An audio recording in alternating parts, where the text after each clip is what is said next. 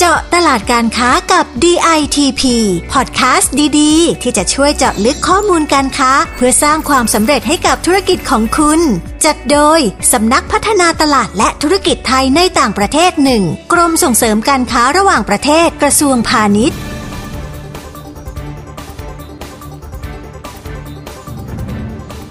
สวัสดีค่ะ กลับมาพบกันอีกแล้วนะคะ กับพอดแคสต์เจาะตลาดการค้ากับ DITP ดิฉันปียริดากิติวรการ นักวิชาการพาณิชย์ชำนาญการกลุ่มงานภูมิภาคจีนค่ะ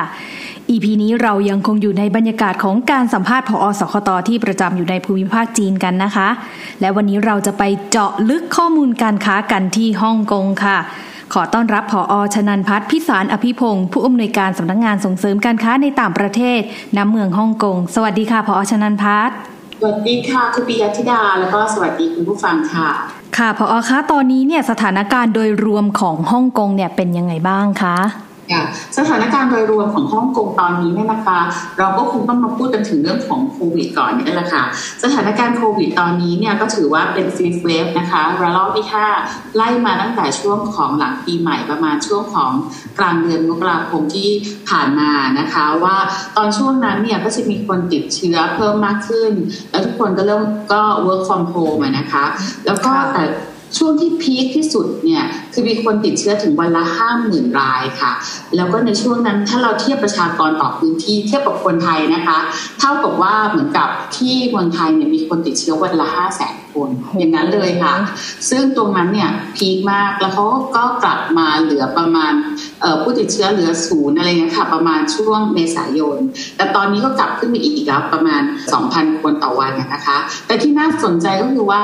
มาตรการในเรื่องของการรับมือกับโควิดของทางฮ่องกงเนี่ยณตอนนี้เนี่ยเขาก็ยังไม่ไม่เปิดประเทศสักทีเดียวนะคะสามคนที่เป็นนักท่องเที่ยวเนี่ยสามารถเดินทางเข้ามาอย่างฮ่องกงได้ แต่รัฐบาลใหม่เนี่ยนะคะซึ่งเพิ่งมีการรับตำแหน่งเนี่ยเมื่อวันที่หนึ่งกรกฎาคมที่ผ่านมา ซึ่งหนึ่งกรกฎาคมที่ผ่านมาเนี่ยเป็นวันสำคัญตรงที่เป็นวันครบรอบ 25 ปีนะคะของการที่ฮ่องกงเนี่ยกลับคืนสู่จีนนะคะก็ได้ผู้นำท่านใหม่คือคุณจอร์ลีกาชิลแกก็ตอนนี้ได้เริ่มออกนโยบายว่าเอางี้แล้วกันก็ให้ลดวันกักตัว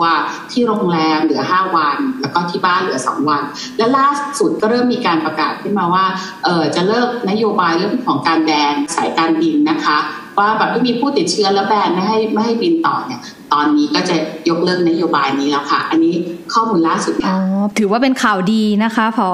ค่ะค่ะ และในฐานะที่ฮ่องกงเนี่ยเป็นคู่ค้าสำคัญของไทยเนี่ย แต่ว่าเราทั้งสองฝ่ายก็ได้รับผลกระทบจากโควิด -19 เช่นกันเนี่ย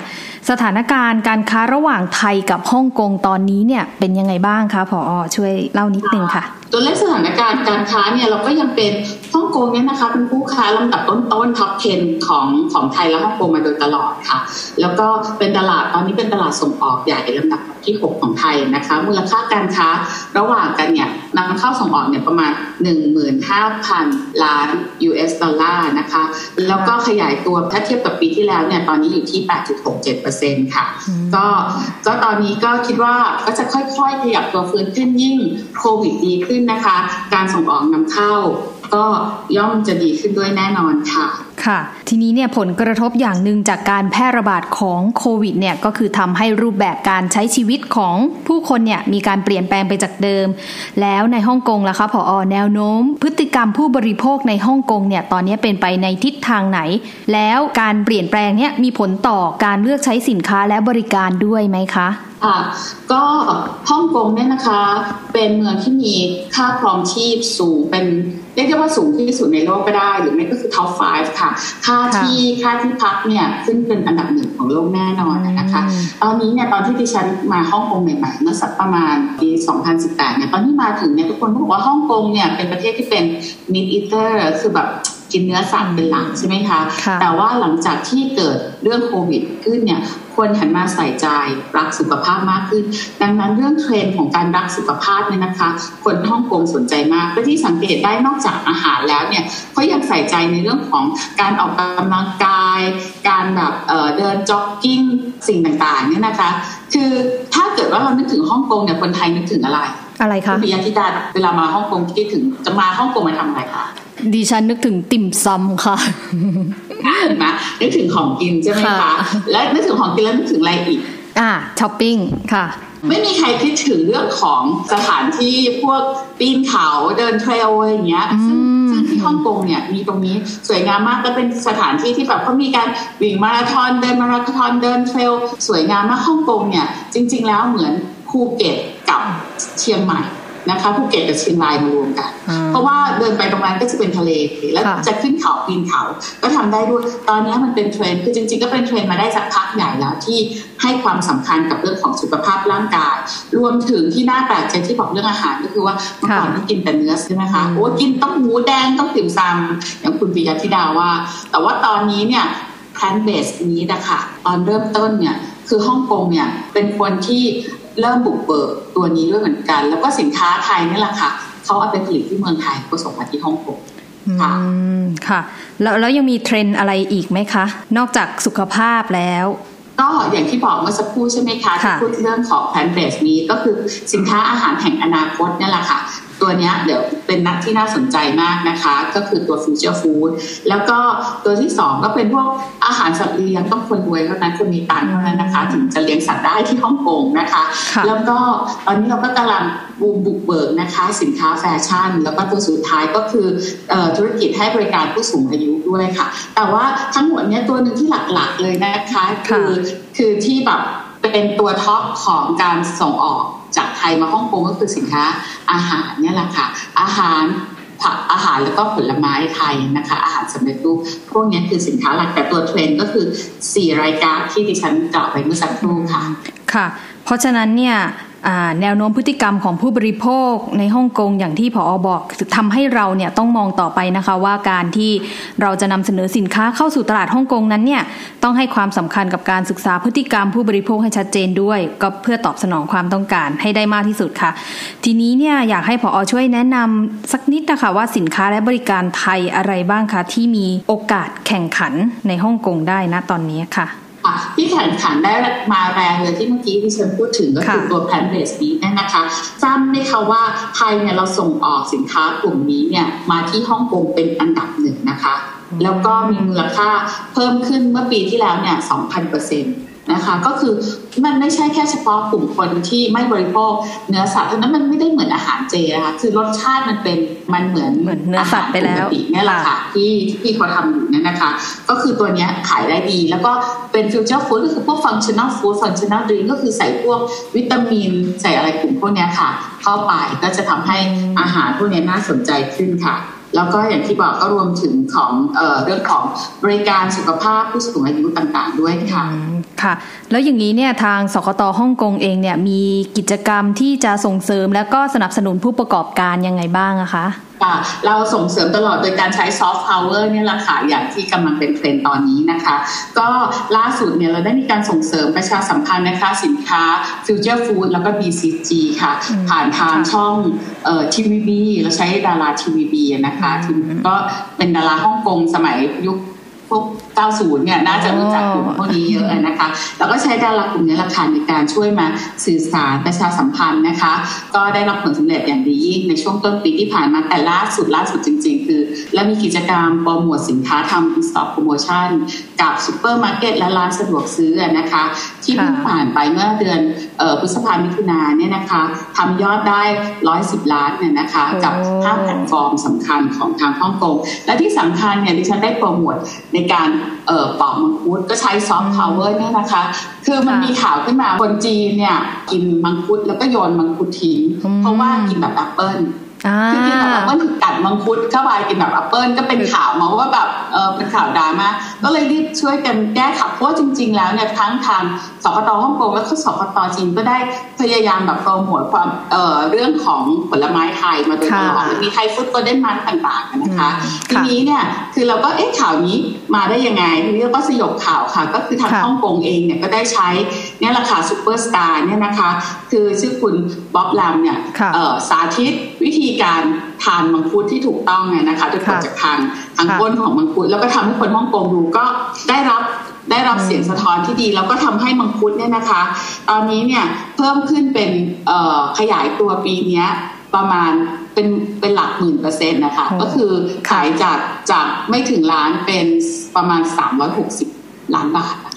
ก็คือมูลค่าการค้าก็ขยายตัวขึ้นด้วย นอกจากนั้นเนี่ยนอกจากที่เราทำแบบนี้เนี่ยพอคนเดินทางไม่ได้ใช่ไหมคะสำนักงานเราเนี่ยก็จัดออนไลน์ business matching ค่ะ อันนี้ก็ช่วยท่านผู้ประกอบการที่ฟังอยู่ได้นะคะว่าถ้าหากท่านสนใจเนี่ยอยากที่จะนำเข้าสินค้า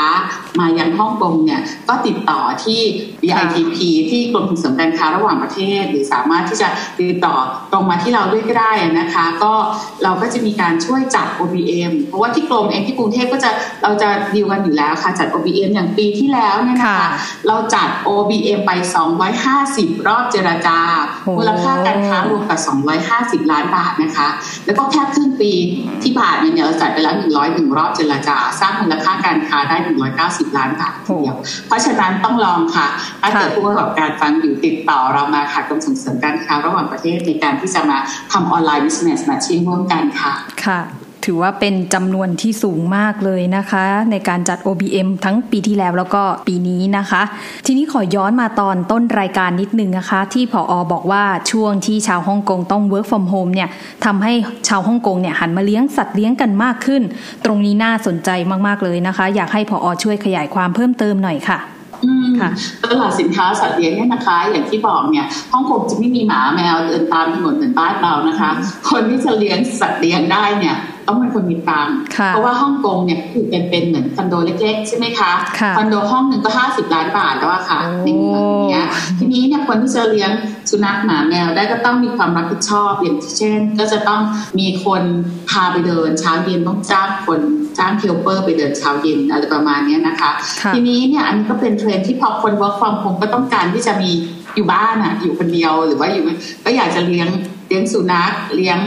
เลี้ยงสัตว์เลี้ยงมากขึ้นนะคะ ก็จะเป็นโอกาสในเรื่องของทั้งสินค้าของอาหาร และก็ผลิตภัณฑ์สัตว์เลี้ยงค่ะโดยล่าสุดเนี่ยเมื่อสัปดาห์ที่แล้วค่ะ ดิฉันได้ไป ไปเดินงาน Premium Pet Supplies Expo ซึ่งที่ฮ่องกงเนี่ยจะจัดปีละสองครั้งนะคะ ก็คือเดือนมิถุนายน แล้วก็ประมาณมีนาคมก็จะเป็นงานใหญ่ครั้งหนึ่งเนี่ยนะคะ ก็มีคนเข้าชมเป็นจำนวนมากแต่ตอนนี้เนื่องจากยังไม่สามารถที่จะเดินทางเข้าฮ่องกงกันได้อย่างสะดวกนะ ก็จะเป็นงานในลักษณะของ B2C มากกว่าแต่ว่าที่เห็นก็คือว่าคนแน่นเลยค่ะ คนมากันแบบเต็ม จัดเต็มเหมือนเหมือนงานแฟนเหมือนไม่มีเหตุการณ์ใดๆเกิดขึ้นกับโควิดคนเต็มไปหมดเลยแล้วก็พาน้องหมาเนี่ยนะคะมาเดินและที่น่าสนใจเนี่ยมีการบริการเรื่องของนวดสปา ให้สัตว์เลี้ยงแล้วก็มีบริการแอมบูเลนส์ค่ะกับรถพยาบาลฉุกเฉินให้กับสัตว์เลี้ยงด้วยอันนี้เป็นเทรนที่น่าสนใจ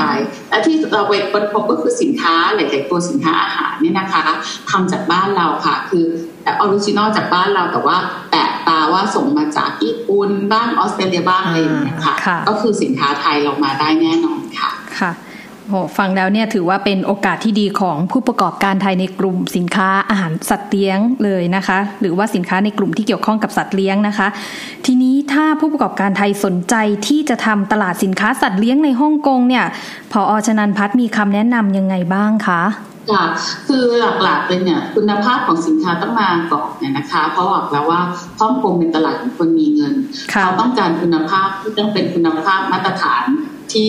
ก็คือเกรดส่งออกระดับพรีเมียมนะคะ แล้วก็มีแพคเกจจิ้งนะคะที่ที่มีความโดดเด่น แล้วก็มีความน่าเชื่อถือ อีกอย่างหนึ่งอย่างที่เรียนนะคะ เรื่องของ functional food ไม่ใช่เฉพาะกับอาหารคน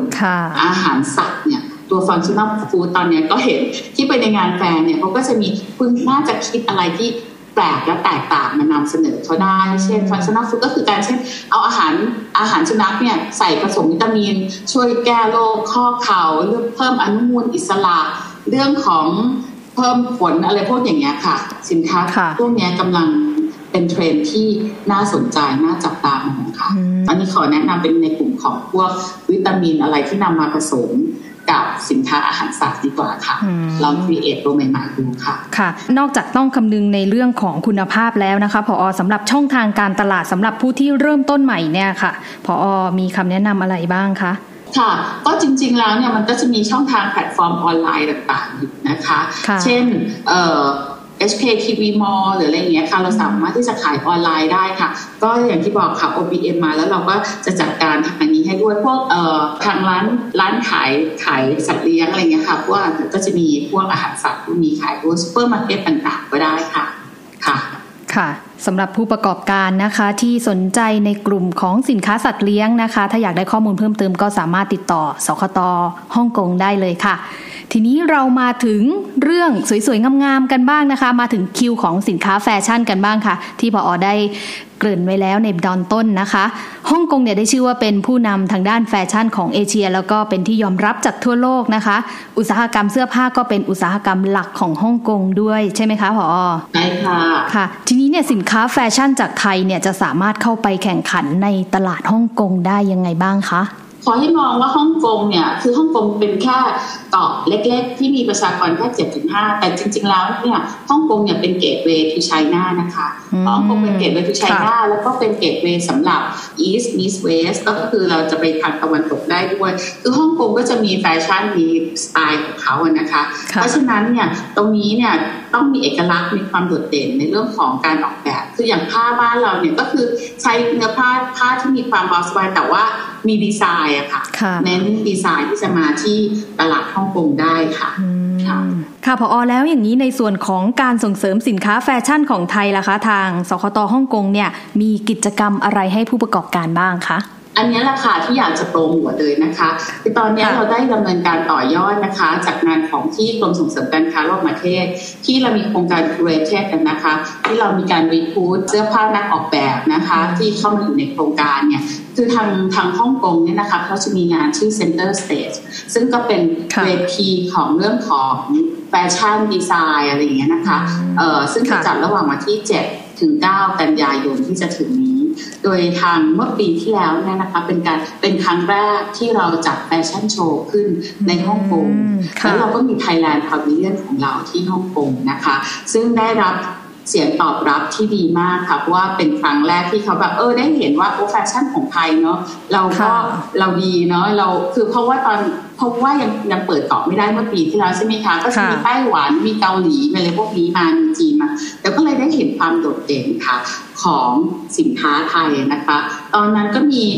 ผู้เข้าชมการแสดงแฟชั่นโชว์และ Thailand Pavilion นี่โดดเด่นมาก มีคนเข้ามาดูนะคะสองสามพันรายค่ะเปิดแค่ใช้เวลาสองวันคิดดูแล้วกันค่ะว่าไม่ได้มี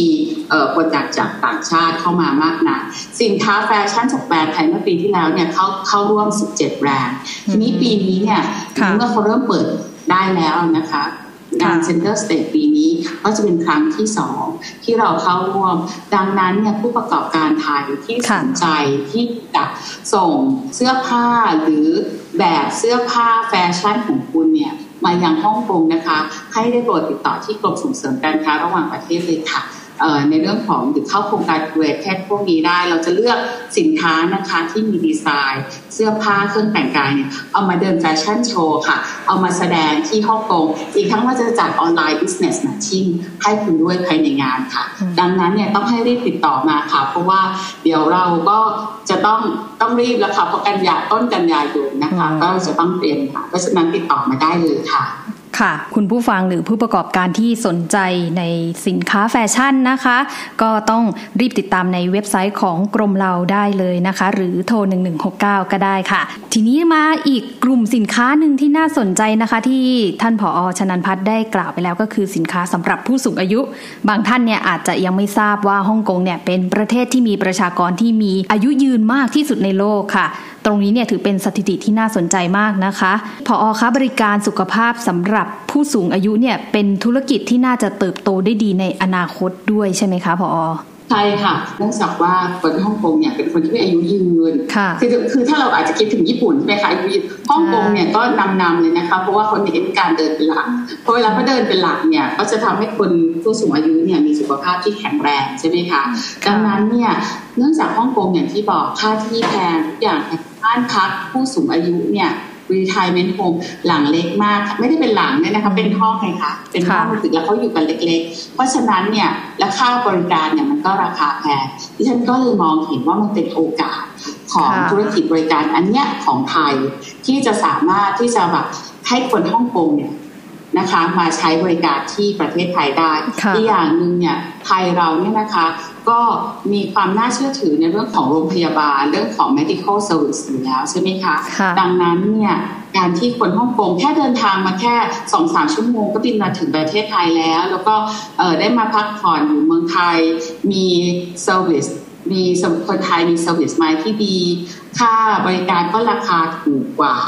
ที่ที่เขาจะอยู่ที่ฮ่องกงด้วยดังนั้น ตรงนี้เป็นทางเลือกแน่นอน แล้วทางทางของสคตฮ่องกงเองเนี่ยก็ได้จัดเรื่องของ medical and wellness retirement home เนี่ยมาแล้วเนี่ยสองครั้งแล้วนะคะ ก็มีผู้สนใจเข้าร่วมโครงการนี้เป็นจำนวนมาก เพราะว่าฮ่องกงเองก็อยากที่จะแบบไปเมืองไทยจะแย่อยู่แล้วค่ะคนฮ่องกงเนี่ยรักเมืองไทย แล้วก็คิดว่าถ้าเขาสามารถที่จะใช้ชีวิตบ้านปลายหรือหลังเกษียณอย่างสบายๆได้ เมืองไทยเป็นโอกาส จริง ๆ ค่ะ ค่ะ ฟังแล้วก็รู้สึกดีใจแทนผู้ประกอบการไทยนะคะ คุณผู้ฟังคะเรื่องราวที่เราพูดคุยกับท่านผออมาตลอดทั้งรายการในอีพีนี้เนี่ยถือว่าเป็นประโยชน์สำหรับผู้ที่สนใจที่จะหาช่องทางและโอกาสการค้าในตลาดฮ่องกงค่ะ ผู้ประกอบการที่ฟังแล้วคิดว่าตัวเองมีศักยภาพเหมาะกับสินค้าและบริการประเภทไหนตามที่ท่านผออได้แนะนำไว้นะคะ ก็ต้องเตรียมตัวให้พร้อมพัฒนาสินค้าให้ได้คุณภาพ แล้วก็ไปลุยตลาดฮ่องกงกันได้เลยค่ะ สำหรับวันนี้นะคะ ดิฉันต้องขอขอบพระคุณท่านผอชนันพัฒน์พิสารอภิพงศ์ผู้อำนวยการสำนักงงานส่งเสริมการค้าในต่างประเทศณเมืองฮ่องกงมาก ๆนะคะ ขอบคุณค่ะพอค่ะก็ยินดีมากนะคะ แล้วก็ขอฝากไว้อีกนิดนึงค่ะก็ผู้ที่สนใจเนี่ย ต่อได้ที่กรมส่งเสริมการค้าระหว่างประเทศ หรือว่าถ้าทางที่ฮ่องกงนะคะ เรามี Facebook นะคะ ชื่อ Thai Trade Center Hong Kong ค่ะ ที่จะสามารถติดต่อเรามาทางนั้นเลยก็ได้ค่ะ เพราะว่าคนไทยชอบใช้ Facebook ใช่ไหมคะ เราก็มีแอดมินตอบซึ่งบางทีแอดมินก็คือดิฉันเองเนี่ยแหละค่ะก็ยินดีที่จะช่วยตอบคำถามนะคะ แล้วก็ถ้า follow ตรงนั้นเนี่ยเรื่องของกิจกรรมต่างๆ ที่ฮ่องกงรวมทั้งงานแสดงสินค้าเนี่ยก็สามารถติดตามจากทาง Facebook ได้ด้วยค่ะผอคะรบกวนขอชื่อ Facebook สคตอีกทีได้ไหมคะ Thai Trade Center Hong Kongค่ะ Thai Trade Center Hong Kong นะคะ คุณผู้ฟังสำหรับคุณผู้ฟังที่ต้องการข้อมูลเพิ่มเติมนะคะ สามารถเข้าไปดูได้ที่เว็บไซต์ www.ditp.go.th หรือที่เว็บไซต์ www.ditp-oversea.com ค่ะ หรือว่าจะโทรสอบถามกับสายด่วน 1169 ก็ได้นะคะฟังจบแล้วฝากกดไลค์ กดติดตาม กดแชร์ให้ด้วยค่ะ สำหรับวันนี้ดิฉันและผออชนันพัฒต้องขอลาไปก่อนนะคะ พบกันใหม่ในอีพีถัดไปค่ะ สวัสดีค่ะ สวัสดีค่ะ เจาะตลาดการค้ากับ DITP ติดตามข้อมูล ข่าวสาร และกิจกรรมดีๆ เพิ่มเติมได้ที่ www.ditp.go.th